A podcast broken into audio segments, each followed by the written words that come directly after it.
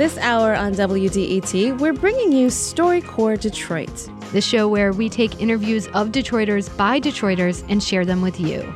The stories in this hour capture the love and struggle that's part of the human experience. And off to my left, I could see this woman making her way up the aisle like she was lost and looking for somebody. There's one seat between two guys, and there's another seat beside this other guy. And she kept looking down each row until she got to me. And I thought, oh, don't let her sit next to me. We'll also be looking back on memories of what happened in Detroit in 1967, and we'll hear about the city's LGBT dance music scene in the 90s. All those stories and more coming up here on this special hour of StoryCorps Detroit, right after the news.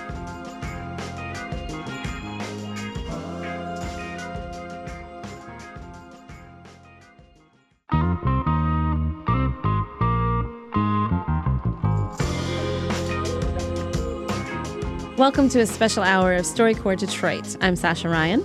And I'm Laura Herberg. You may have heard the heart wrenching StoryCorps pieces that air on WDET during Morning Edition every Friday. Well, this past summer, StoryCorps came into Detroit to record local residents in a mobile booth parked in front of the Detroit Institute of Arts. In just a minute, we'll tell you more about that process. But first, we wanted to just dive right in with a story a love story, actually. In 2004, Ken Gray and Lori Taylor had both recently experienced divorce and heartache. Then one night, Lori decided to go to a play. I saw that the play Yellow Man was being played at the Repertory Theater, and I called down and I said, Do you guys have any tickets left, any seats left? They said, No, we're sold out, but you can come down on standby. So that's what I did. There was a play called Yellow Man that was showing at the Detroit Rep Theater. I'm a fair, light skinned black man. I've always been called the Yellow Man. So I, I showed up. I walked in and I sat down. Lights were dimming. And off to my left, I could see this woman making her way up the aisle like she was lost and looking for somebody. There's one seat between two guys, and there's another seat beside this other guy. And she kept looking down each row until she got to me. And I thought, oh, don't let her sit next to me.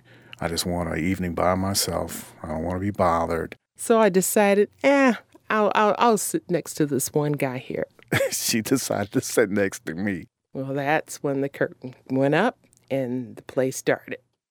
So as Yellow Man is going on, there's a little bit of a violent episode that happens. It got intense, right? Right. And next thing I know, I'm gripping the armrest. Well, his hand was already there. She grabs my hand. And so I was like, oh, pardon me, excuse me. It shocked me because I was all into the play too. And I looked up and this person had my arm. And so I'm focusing now on the play. He had like an intermission. And I said, What's your name? And you said, Lori you and I just kind of sat there and kind of talked about what was going on with the play. And I felt at ease with her. I, I felt like I could talk to her. And we happened yes. to also exchange phone numbers. Yes. But I never called you. And you and, never called me. I never called you. Time went on, and I, you know, I f- had forgotten about Lori. I had forgotten about meeting her. And I remember one day the whole house was just quiet and I heard this voice, and it was a resounding voice. It said, You'll meet your wife today in Eastern Market, but you need to go now. I'm walking at the Eastern Market. She walked past me so fast, I couldn't even re- remember her name. And I kept thinking, What is her name? And that's when this voice came back again, and it said, Lori Taylor. And I said, Lori Taylor, Lori Taylor. And she turned around and said, Dude, what's going on?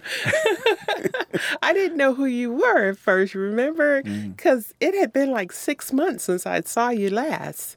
So, like, I had to stare for a minute, and then I recognized who you were. Mm-hmm. But I know you said you had a poetry mm-hmm. reading or something that you had to go to. So I said, oh, um, is there any possibility that uh, I could see you, meet you there or something? Right. So I gave you the address, right? Right. And of course, I couldn't find it. Didn't you go all the way back home because you left your phone or right. something? And back then they didn't have GPS, so I didn't I couldn't GPS my way to find you anyway. So I ended up calling you again and setting up another date to meet you at your house. No, you actually said mm-hmm. you called me and you go, well, "What are you doing now?" Well, I said, "Well, I'm pretty much in for the evening now," mm-hmm. and that's when you said, "Well, can I come over?" Yeah, another date.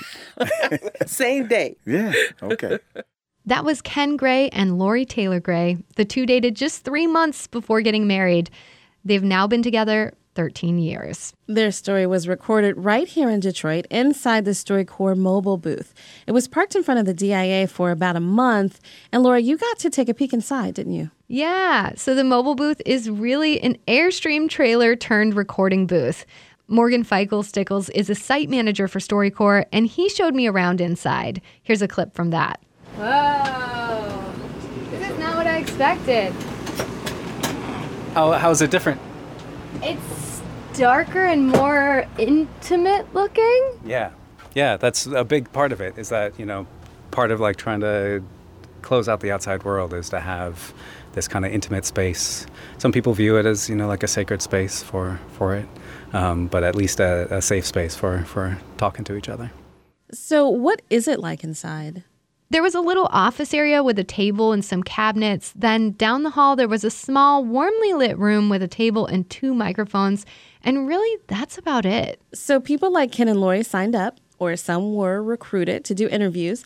They were given an appointment time and then they just showed up and talked to each other for about 40 minutes. Is that right? Yeah, well, there's a StoryCorps facilitator who sits in on the interviews, but they don't often intervene. So, how does StoryCorps capture such powerful moments then? Well, when I was inside the booth, I asked StoryCorps facilitator Chelsea Aguilera that very question, and this is what she said. It's a magic space uh, where sometimes people walk in and they don't say a word until the recording starts, and then they open up, and uh, it's amazing what what people have to say when they're really given the space. Next up, Jennifer Smith is the founder of Closing the Gap, a nonprofit that helps students make their way through college. Smith met one of her mentees, Roletta Street, when the young woman was a senior in high school. Sometimes, you know, when I'm talking to you and you kind of describe like how you were and what was going on um, with you prior to us meeting, like I'm always shocked, right? So, like, kind of like like let's just reflect on this moment as we move ahead and just like let's go back there So how far do you want to go back? so let's go back to let's go back to like age 10 Okay, so when I was 10, you know, I lived with my grandmother in Hamtramck. Um, I don't want to go too far into details, but, you know, it wasn't that great of a situation. Um, she didn't really have the means to take care of me, you know, was a neglectful and abusive situation. So eventually, uh, my mother came home from prison when I was 12, and she came home kind of the same thing. And then I went back with my aunt and started going to school. Um, and then I attended like five different high schools since then because I had entered the foster care system. And then when you move from group home to group home or from shelter to group home, you basically change schools for that reason. So you caught me at a time. Um, I was just trying to get it done. I didn't have the best GPA, but I worked hard for the one I had. but when i met you i absolutely knew that you were not reflective of that gpa right? So well here's what i remember and this had to be like february of your graduation year. And i remember you saying hey i want to graduate and i want to go to college. Just seeing you now and hearing you Oh my God. You are so beautiful and so strong. And I'm so I'm so proud of you. And I just remember your freshman year. And after we had moved you in and gone to orientation and we were excited about this new opportunity, but I just remember you being kind of 2 months in and you were really struggling with living in the dorm. Actually, if we backtrack, my senior year, I was at the secure group home. I was in the low security area. And so it was similar to a college campus. We didn't have any outside interaction. You know, it was just us. We used to um, get locked in our rooms at night and we would have to ask use the restroom and our showers were timed and it, you know. So actually, this is like funny though. I used to still time myself at school in the showers. And like if I didn't make the time, like I would just kind of get anxious and then because you had to be out of the shower at a certain time Yeah. when you were in residential. yeah, and like one of one of your other mentees, James, you know, and he asked me one day like, "Why do you take your shower so fast?" And I was just like, "Cause I have to." But after he said that, and I thought about it, like I be in the shower for like thirty minutes at a time because I feel like I didn't I didn't have the ability to do it before. And people always ask me now, "Why do you take showers so long?" Because I didn't I wasn't able to before. You were a senior in college. Yeah. So tell me about some of the experiences at college that made you happy. Like this is the right place to be. Sometimes I do feel a little envious to people that have their families or grew up with their families or two parent homes. But, you know, attending the University of Arkansas at Pine Bluff, which is an HBCU, historically black college university, a lot of those people are family oriented. And so a lot of people around me, they, you know, they always are telling me about their family stories, their family trips and all that stuff. And at first I kind of just felt like I don't want to hear this. I don't, you know, but over time I started to appreciate it more because even if I didn't have it, just to hear someone else talk about it um, was helpful to me because I can imagine, you know, their happy moments. So I want to show you a picture. And. I would like when you see the picture, I would like for you to look at that person in the picture and take a moment to reflect on all of the things that um you might have been thinking in that moment Are you trying to make me cry? and what would you say to that person now? oh my God. I did not want to cry. So this is a picture of us, the group, the University of Arkansas Uh, Pine Bluff group, during orientation. So it was the three of us. That was your first time on a plane, right? It was. First time on a plane. I would tell her that you're okay, that you can do it.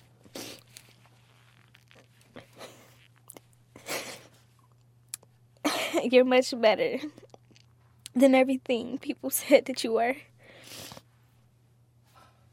You know what? I will also tell her that, honey, that outfit is not it. that is not it. That black purse did not match. That was Closing the Gap founder Jennifer Smith and her mentee Rouletta Street.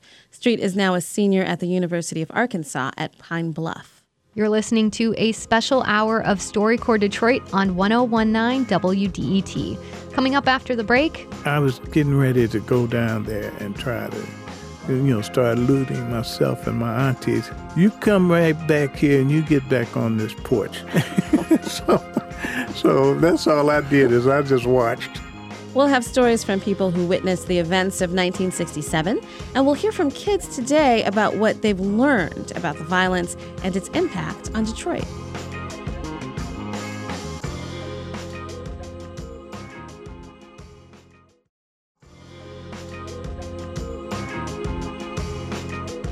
This is 1019 WDET. You're listening to a special hour of StoryCorps Detroit. I'm Sasha Ryan. and I'm Laura Herberg. StoryCorps was here in Detroit with their mobile booth recording stories during the 50th anniversary of the city's civil unrest. And so the events of 1967 were on the minds of a lot of people who came in to do StoryCorps interviews. In just a few minutes, we'll have recollections from Detroiters who were teenagers back in 1967 and who witnessed the fires and looting that happened here. But first, let's hear from some youth today regarding what they've learned about what went down. WDET visited the James and Grace Lee Boggs School in Detroit after they wrapped up a unit studying what transpired. I, I would call it a rebellion. Just because a riot makes it seem like people were just like burning stuff and destroying stuff just cuz. But there were reasons like people were really they wanted change. Well, in 1967, on July 23rd, I believe, um, the Blind Pig was raided because it was an illegal drinking and gambling bar. And somebody threw a bottle at a police car, so then that's when police got mad. They added a little bit too much force. And so they tried to arrest all 85 people who were there. And the entire community, like around the bar, got kind of angry, a lot angry, and they kind of just exploded with rage. It was a riot. It was like back before the riot riot happened, people was getting police and it was segregation happening racism and sexism. So I guess the black people had uh, fed up enough. And it just took that one time to just like too much. It was just too much. And that just pushed them over the edge. It felt like really sad because 43 people had died and a whole lot of uh, houses got messed up because of the rebellion. Well, it changed Detroit in a lot of ways. There are more black police officers and more black officials. After the riot, it led to our first black mayor, Coleman A. Young. I believe a lot of people moved out of Detroit, and then Detroit started being seen as like a really violent city. Some of the things that were happening in 67 still happen today. They just don't happen as outwardly, I would say. People really still don't get along. I know that like the whites like still like kind of don't like the blacks still, but I don't like I like all colors. Like I'm not racist. Nothing they keep saying nothing's like barely changed from 50 years ago because everybody's still getting killed. Everybody don't even care about what happened in 50 years ago.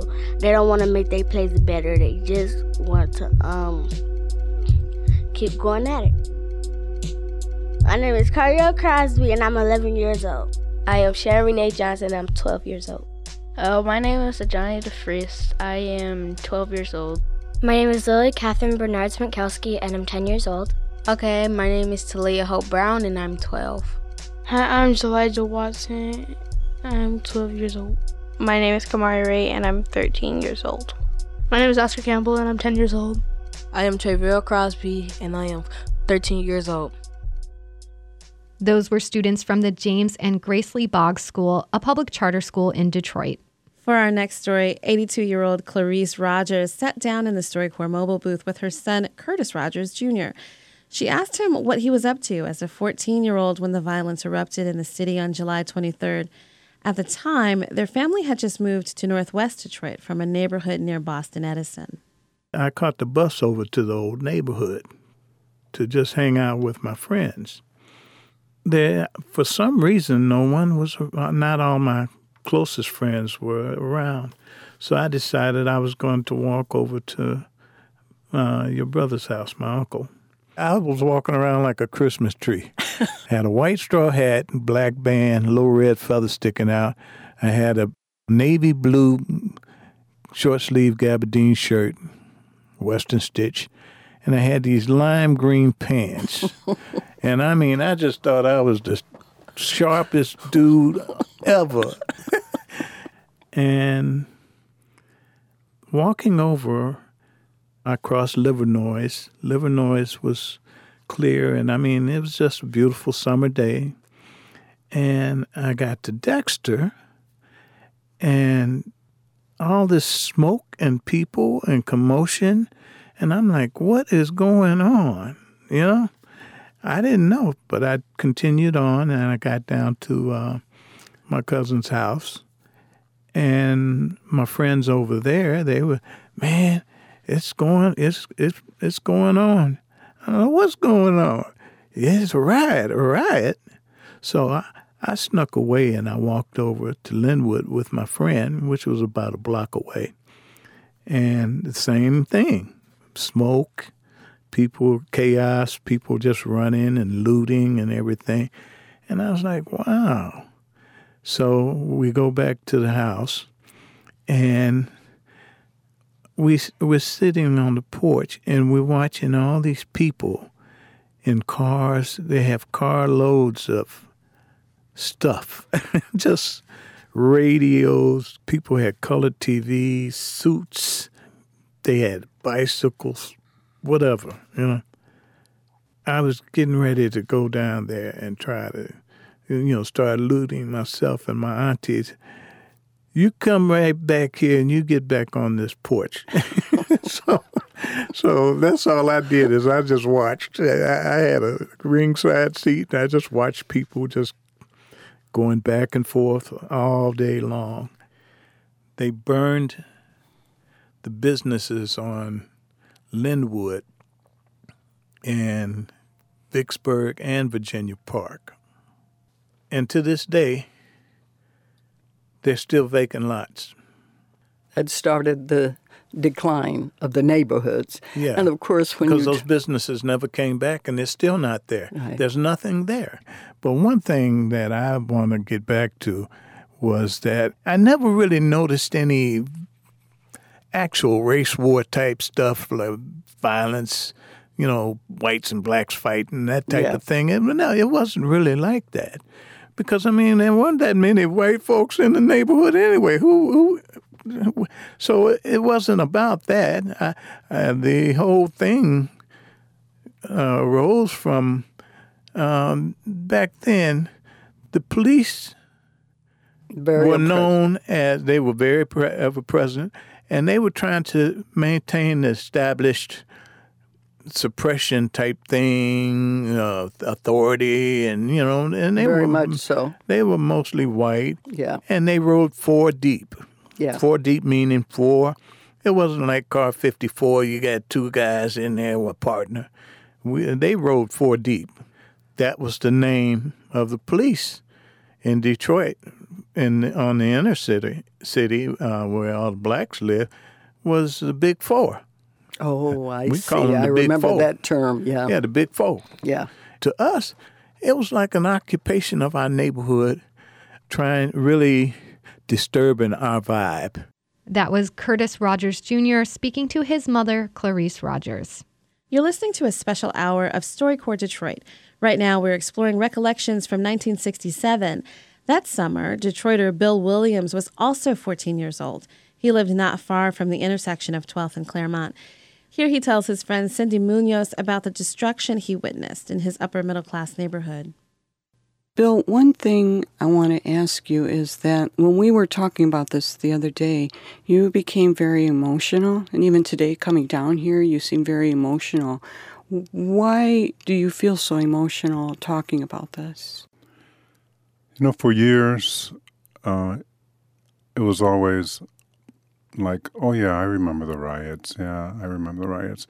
But I never had to reconnect, get in touch again with my feelings of the riots, my my family sacrificing to to get where they did, and then having so much of the destruction ruin their dream. Hmm. So the morning of the riot, we were preparing to go to church as we normally would, and my granddad was talking about some type of disruption out in the neighborhood. So my cousins and I, we ran to the corner just to see what we could see, and as we looked south towards Clairmount and further down 12th Street, we could see just chaos and rubble debris in the street, some smoke. It looked like something from a movie, something that I look at now that looks like Beirut or a third world country. So we wondered, is it going to strike our, our little corner there? And it did. Later, um, one of the buildings, stores, caught fire. And then the next building, Where were the firefighters? when someone in the neighborhood called the fire department to come and put the fire out, they had been given a response that you know, we'll get a fire rig over there, but, uh, you know, the firemen have had people throwing things at them and shooting, shooting at at them. So they were hesitant to come in and really put the fire out. Some neighbors in the community, my, my uncle, I know a couple of the men across the street and so forth, guaranteed the city or the fire department that they would protect the firemen okay. should they okay. come and put the fire out. So when the fire trucks eventually did arrive, you could see neighbors with um, really rifles and shotguns standing on, on, on the street. Hard to even believe. It, it was uh, it was it was surreal. We could see the, the armored vehicles roll down, and you could hear rifle fire and the staccato fire of automatic weapons and, and large weapons. Was that the military? This then? is the military firing very large mm-hmm. weapons. During the day, it wasn't as as bad. My cousins and I, we would walk down to the corner uh, out of curiosity, like boys wanting to see real soldiers, army men. So we would walk down there, and uh, we'd we'd talk to them, and they were they're really friendly. You know, you, you, could tell that they were a little anxious, but but they were friendly, and so my, my grandma would have me bring them, us bring them pops, and you know they were really appreciative. Nice. Yeah. And after a while, instead of it being uh, exciting, it kind of wore on you, and you became a little bit nervous because uh, you wanted the shooting to eventually stop. So, what do you think is the legacy of the riots? I just this week drove over to that house that we used mm-hmm. to live in, and that corner is still bare. Right now, the the city is is resurging. There's a lot of money being put in the city. The downtown area is booming, and I understand that that is the hub of a city. I have great hope that the spokes of that hub will reap some of the benefits of what's going on. It hasn't in 50 years, but I, I still have hope. That was Bill Williams speaking to his friend Cindy Munoz about what he witnessed in his neighborhood in July of 1967. So, we've been talking a lot about StoryCorps' visit to Detroit this summer because that's when most of these stories were recorded. But that wasn't the first time StoryCorps came to Detroit.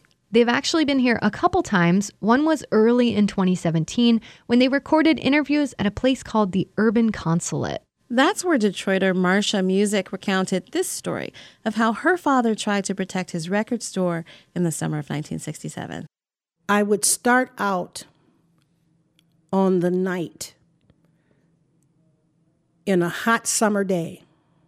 It was in July of 1967. And my father got a phone call in the middle of the night someone told him there's something going on over on 12th Street. He was a record producer. He had been producing records in Detroit in his record store, which he opened in 1945 in Detroit after World War II. He produced the people that walked in into his record shop off of Hastings Street because it was a reflection of the dynamism of the city at the time. Detroit was extremely dynamic. So my father had received this phone call on the night of July in 1967, July 23rd. And he goes over to the record shop on 12th Street because now he has moved. He'd been over there on uh, 12th Street about seven years. And he goes over to 12th Street and finds that the unrest is full blown. By this time, we knew what was going on because this type of unrest had been happening all over the country. And it was like almost like a matter of time before it came to Detroit. But see, one of the curious things about Detroit was that it was believed that unrest of this magnitude would not happen here, but there was an ignoring of the real turmoil that was going on underneath the surface, you know, where blacks could not get jobs in uh, certain industries. They would bar them from skilled trades. They were relegated to certain jobs. So you had a level of oppressiveness that existed all over the city, along with the police presence too. So my dad had been on 12th Street in the second day, and he had gone over there to protect his store. He gathered up his gun and, and sat outside the store with the other store owners as the looting began to move southward down 12th Street. And at a certain point, the National Guard told him he had to leave. And he was always very bitter about that. There was a part of him that always felt that if he could have just stayed there and protected his store, it would not have been ruined. I remember the stench of smoke and the evidence of complete mayhem and the hellishness of 12th Street on that day when we returned, the hellishness of those burned buildings and those destroyed buildings and glass everywhere. So when we walked back into that record store and I could see all of these reel to reel tapes on the ground opened up, and these tapes were all over the scotch tape, brown scotch tape, were all over the ground as we kind of stumbled over all of this debris and detritus and I remember even as this kid knowing that there was a whole lot of voices in those tapes that would never be heard. You know, because that was probably my dad's lifetime of tapes of all of these people that he had been recording for many years. So I have said, and I do say, that the day that my father walked into that record shop, and saw that his livelihood like that had been destroyed and his life's work had been destroyed. I say that my father died on that day. And I am very, very grateful that I was old enough that I remember my father when he was a great man on Hastings Street. That was Detroiter Marsha Music telling how the looting of 1967 impacted her father's life. It was produced by Hannah Barg. You've been listening to a special hour of StoryCorps Detroit on 1019 WDET. If you're just tuning in, you can hear these stories and more by downloading the StoryCorps Detroit podcast. That's StoryCorps, all one word, with core spelled C O R P S. And don't forget to add Detroit so you can find the StoryCorps episodes produced right here in the Motor City. Coming up after the break, a look at the LGBT dance scene during the HIV AIDS epidemic. I thought that only gay people listened to house music because I didn't hear it until I went to a club. Plus, how a knock on a door led to an unlikely friendship. Bernice, why did you come to my house here in Detroit? And renowned poet Jessica Care Moore does an interview with her 10 year old son. Stay with us.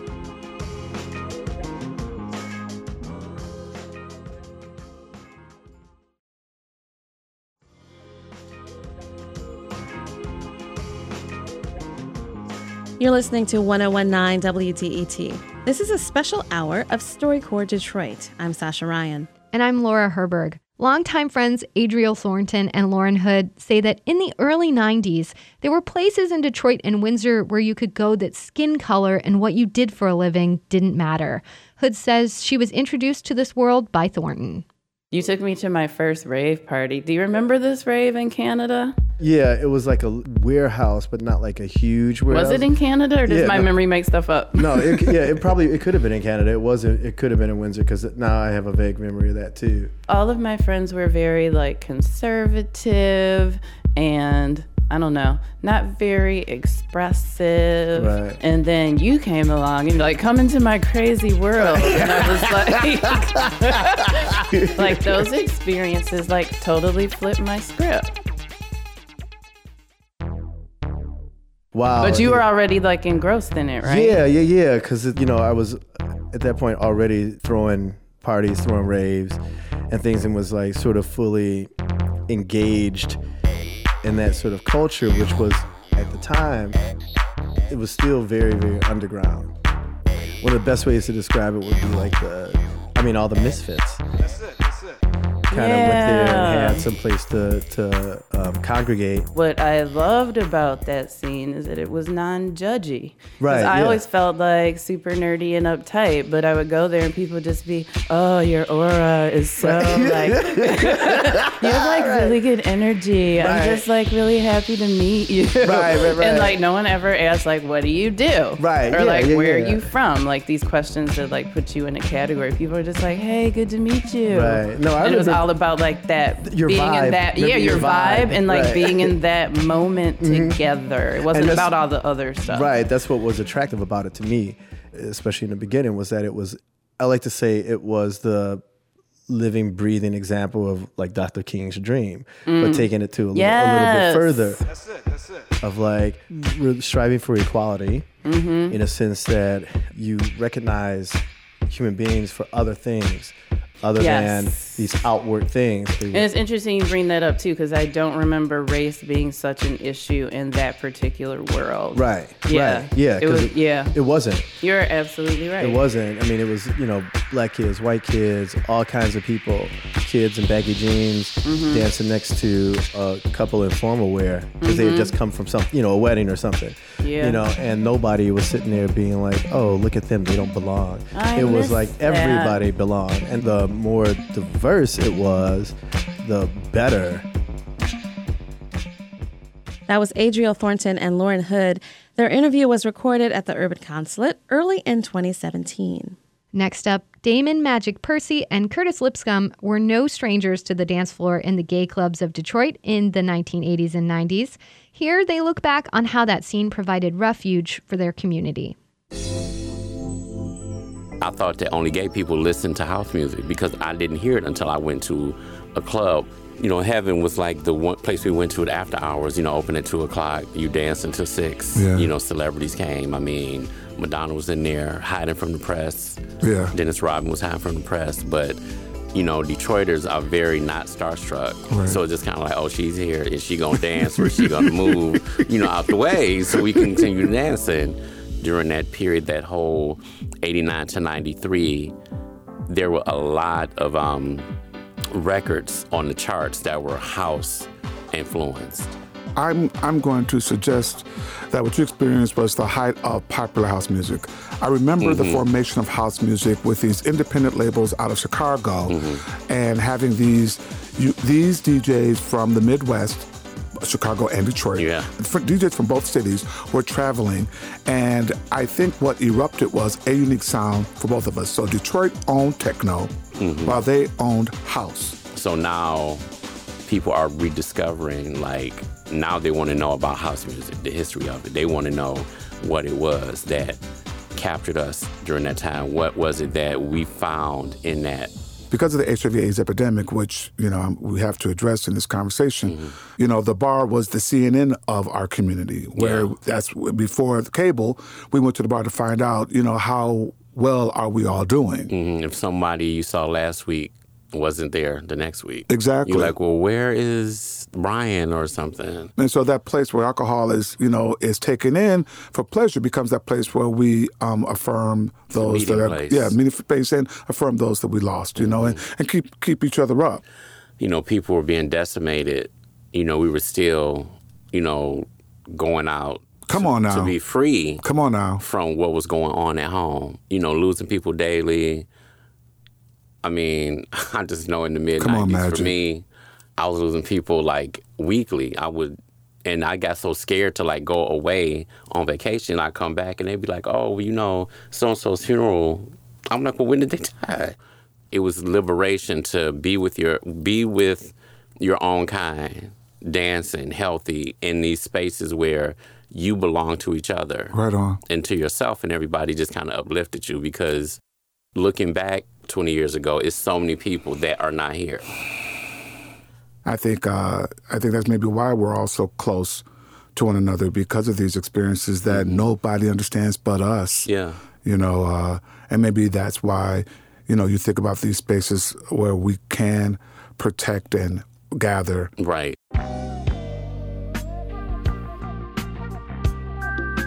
Then also, you had the slow song at the end of the night. That is a part of the uh, night experience that I miss. We be dancing, slow dancing with Miki Howard and oh. Stephanie Mills and stuff like that. And I'm like, oh come on, God, he loves me, but not really. He loves but, but for three minutes, for, you for believed four it. minutes and 16 seconds, yeah, we were married. and you exactly. would name our kids and have a dog. exactly. That was Curtis Lipscomb and Damon Magic Percy. And this is a special hour of StoryCorps Detroit. In our next story, we meet best friends 55 year old Tate Austin and 94 year old Bernice Leatherwood. They explain how their love of architecture began what they call an unlikely friendship. Bernice, why did you come to my house here in Detroit? That house, it is funny how you can adopt, you can mentally adopt things. You know, some people like animals and cats and dogs and whatnot.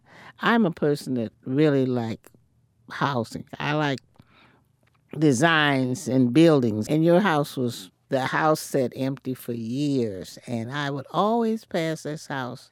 That was so amazing when you drove up. You were driving at that time still. Yeah, I was. Three driving. years ago or four four years ago, you you you drove up. You you were wearing those nice little heels I don't remember what shoes I was wearing. I clearly heard it on the stairway when you went upstairs to the third oh, floor maid's quarters. Okay. You were like, chuck, chuck, chuck, chuck, chuck, very fast.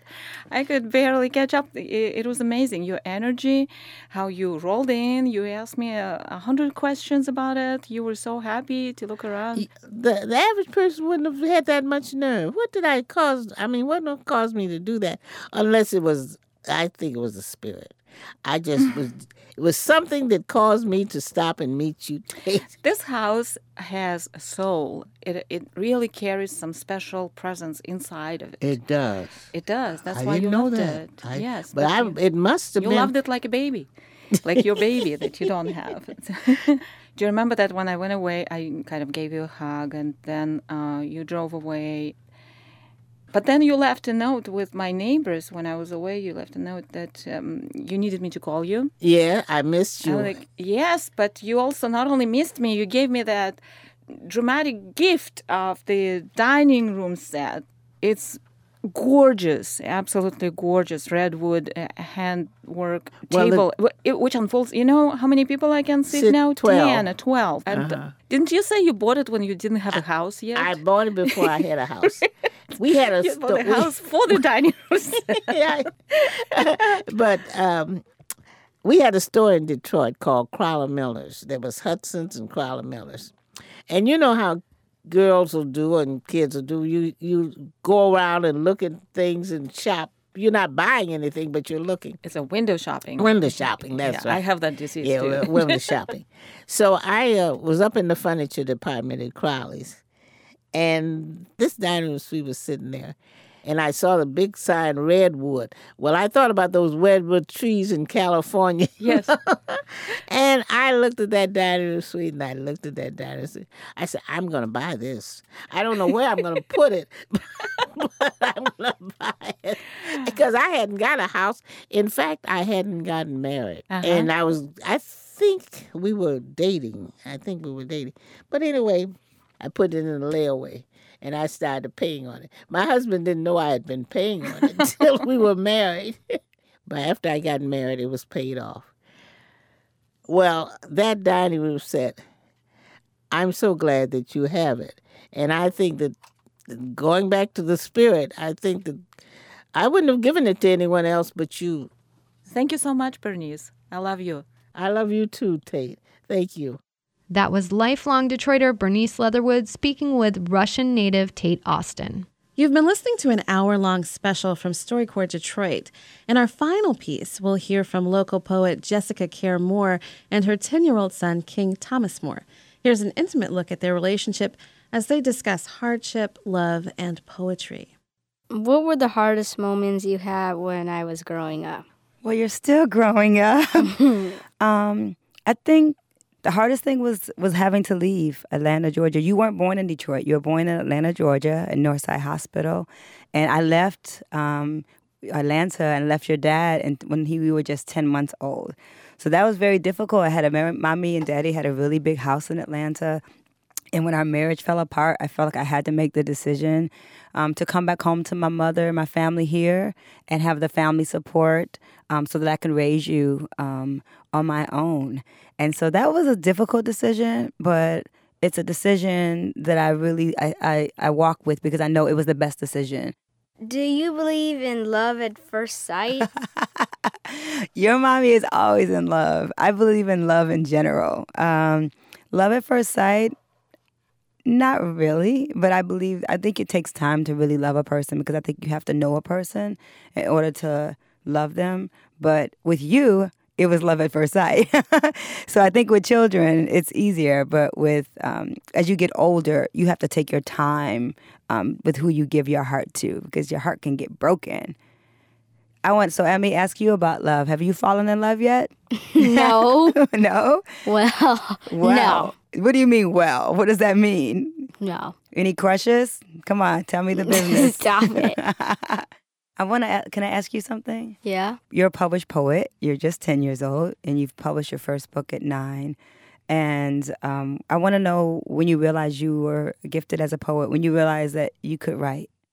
I think when I wrote my first poem, actually.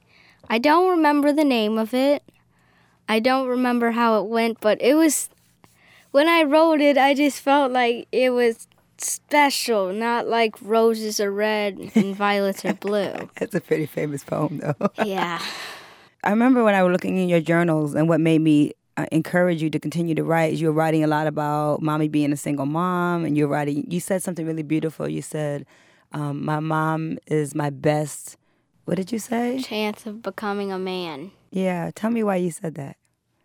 Because you're single and my father isn't with me, and that doesn't matter anymore because you're just all I need to become a man. oh my goodness. Don't make me cry.